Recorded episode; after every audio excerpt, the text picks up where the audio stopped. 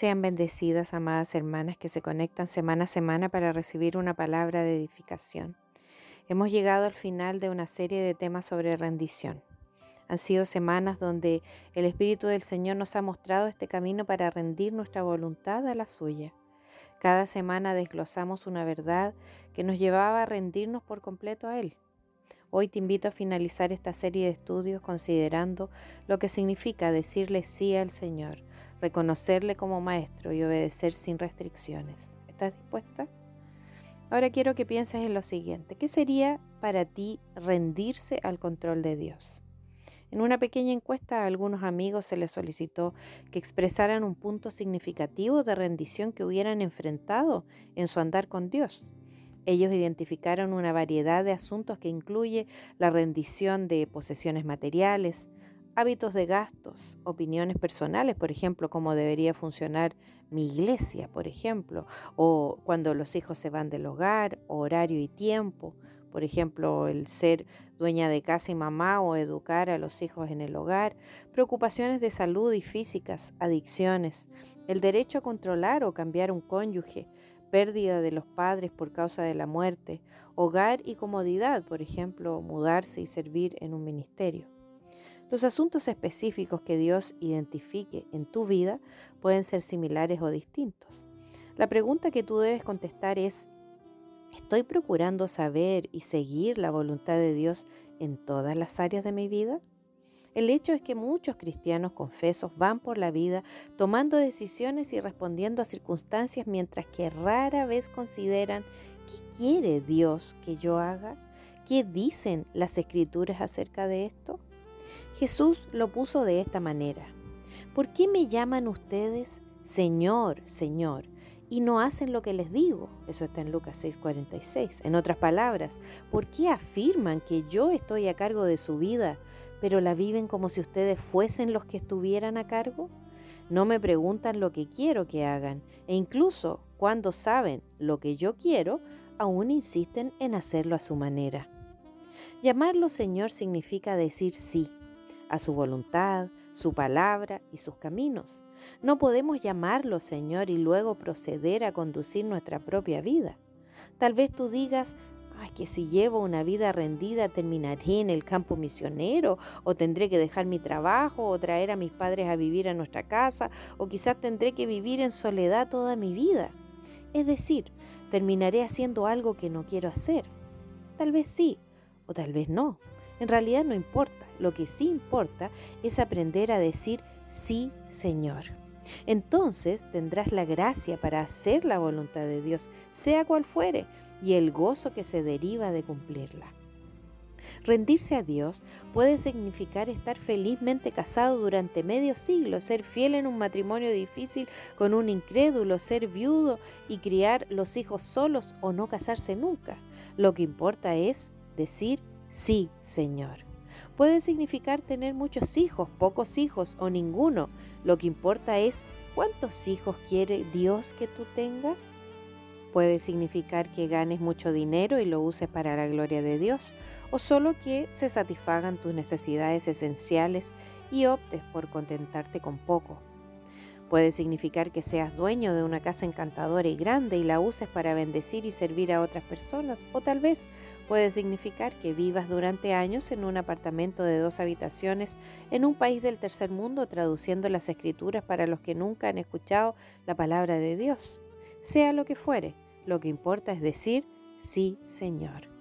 La rendición total a Cristo como Señor sencillamente significa someter todo detalle y dimensión de nuestra vida a su gobierno soberano de amor.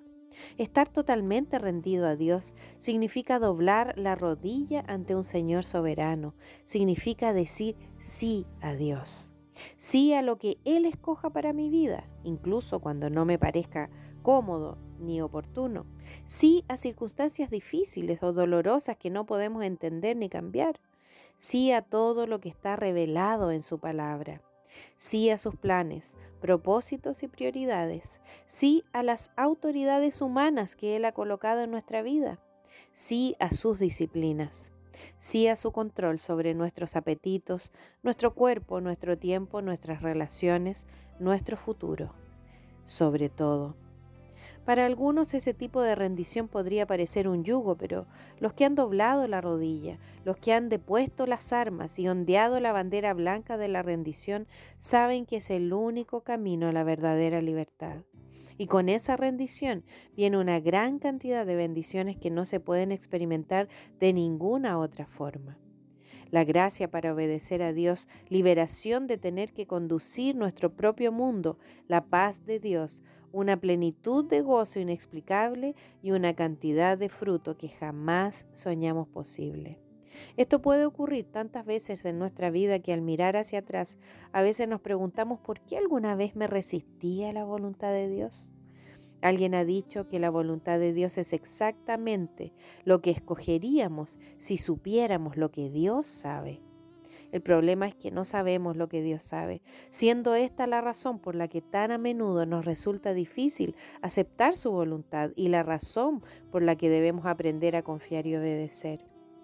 Su palabra claramente declara en Isaías 55, 8, 9, porque mis pensamientos no son vuestros pensamientos, ni vuestros caminos mis caminos, dijo Jehová.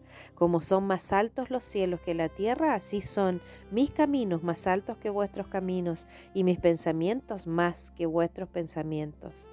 Si reflexionamos quizás en lo que hasta ahora ha sido nuestra vida, nos asombraremos de la belleza y magnificencia de su plan soberano y de la manera intrincada y amorosa en que Dios dirige los detalles de nuestra vida, si acaso lo dejamos hacerlo. Cada vez que damos un paso de fe para rendirnos a su voluntad, cada vez que decimos sí a Dios, nos movemos hacia una esfera de mayor bendición y más fruto. El llamamiento de Dios en la vida de cada una de nosotras probablemente sea diferente. Independientemente de los detalles, Él solo pide que doblemos la rodilla y digamos, sí, Señor. El camino a la rendición no siempre es fácil. A veces puede que nos encontremos en aguas bastante turbulentas por haber dicho sí a Dios. Habrá momentos en que nuestra pequeña barca parecerá voltearse. Sin embargo, en medio de todo eso aprenderemos que en realidad no existe un lugar más seguro que su voluntad. Y en medio de las tormentas encontraremos gozo, un gozo indescriptible. Y bendiciones, más que las que podamos contar. Bendiciones para disfrutar aquí y ahora y la espera de bendiciones eternas que no podemos siquiera empezar a concebir. Es verdaderamente cierto que si queremos ser felices, debemos obedecer. En las Olimpiadas de París de 1924, un atleta escocés de 22 años ocupó los titulares de los periódicos cuando decidió decir no al yo y sí a Dios.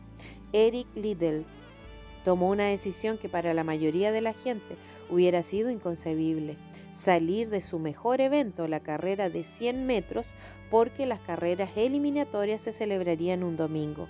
Mientras sus competidores estaban participando en las eliminatorias, Lidl estaba dedicado a la prédica de un sermón en una iglesia cercana.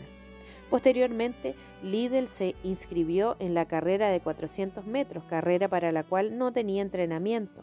Enfrentó el reto y terminó 5 metros por delante de su competidor más cercano, batiendo una nueva marca mundial. Sin embargo, esa medalla de oro olímpica, ganada en circunstancias tan extraordinarias, distaba mucho de ser el mayor logro de Eric Liddell. Su obediencia a Dios en París fue solo una de una serie de rendiciones hechas durante toda su vida que le hicieron merecedor del aplauso del cielo. Después de su triunfo olímpico regresó a la China, a donde se había criado para trabajar como misionero. En 1943 estaba interno en un campo de concentración japonés en la China, donde continuó sirviendo a Dios y ministró con gozo a sus compañeros de prisión. Mientras todavía estaba en el campo, Liddell sufrió un tumor cerebral que destruyó su cuerpo y lo dejó parcialmente paralizado. El 21 de febrero de 1945, Eric se encontraba acostado en una cama de hospital, luchando para poder respirar y pasando de un estado de conciencia a un estado de inconsciencia. Finalmente sufrió convulsiones. La enfermera que había estado a su lado lo tomó en sus brazos mientras él lograba pronunciar sus últimas palabras. Annie dijo con una voz apenas perceptible, la rendición es completa. Eric Liddell entró en coma y luego pasó a la eternidad, a donde el siervo dobló la rodilla ante el maestro que tanto amó y por quien había trabajado tan fielmente. Amada hermana, se trata simplemente de una rendición completa. Cualquiera que sea el asunto que enfrentes, por trivial o intimidante que parezca, cualquiera que sea el precio o los temores, por muy tonto que te sientas o parezcas, a donde quiera que te lleve esa rendición, aquí mismo, ahora mismo, doblarás tus rodillas, renuncia al control, deja que Dios haga lo que quiera, simplemente dile, sí, Señor, lo rindo todo. Oremos, Señor, te decimos sí sí a tu voluntad, sí a vivir para ti, sí a rendirnos a ti, sí a crucificar nuestra carne, sí a morir cada día, sí a bajar la cabeza y vivir agradándote en todo. Te amamos, Señor, y nos consagramos por completo a ti. Queremos vivir vidas de rendición total a ti. Que así sea por siempre. Amén. Que el Señor te bendiga, querida hermana.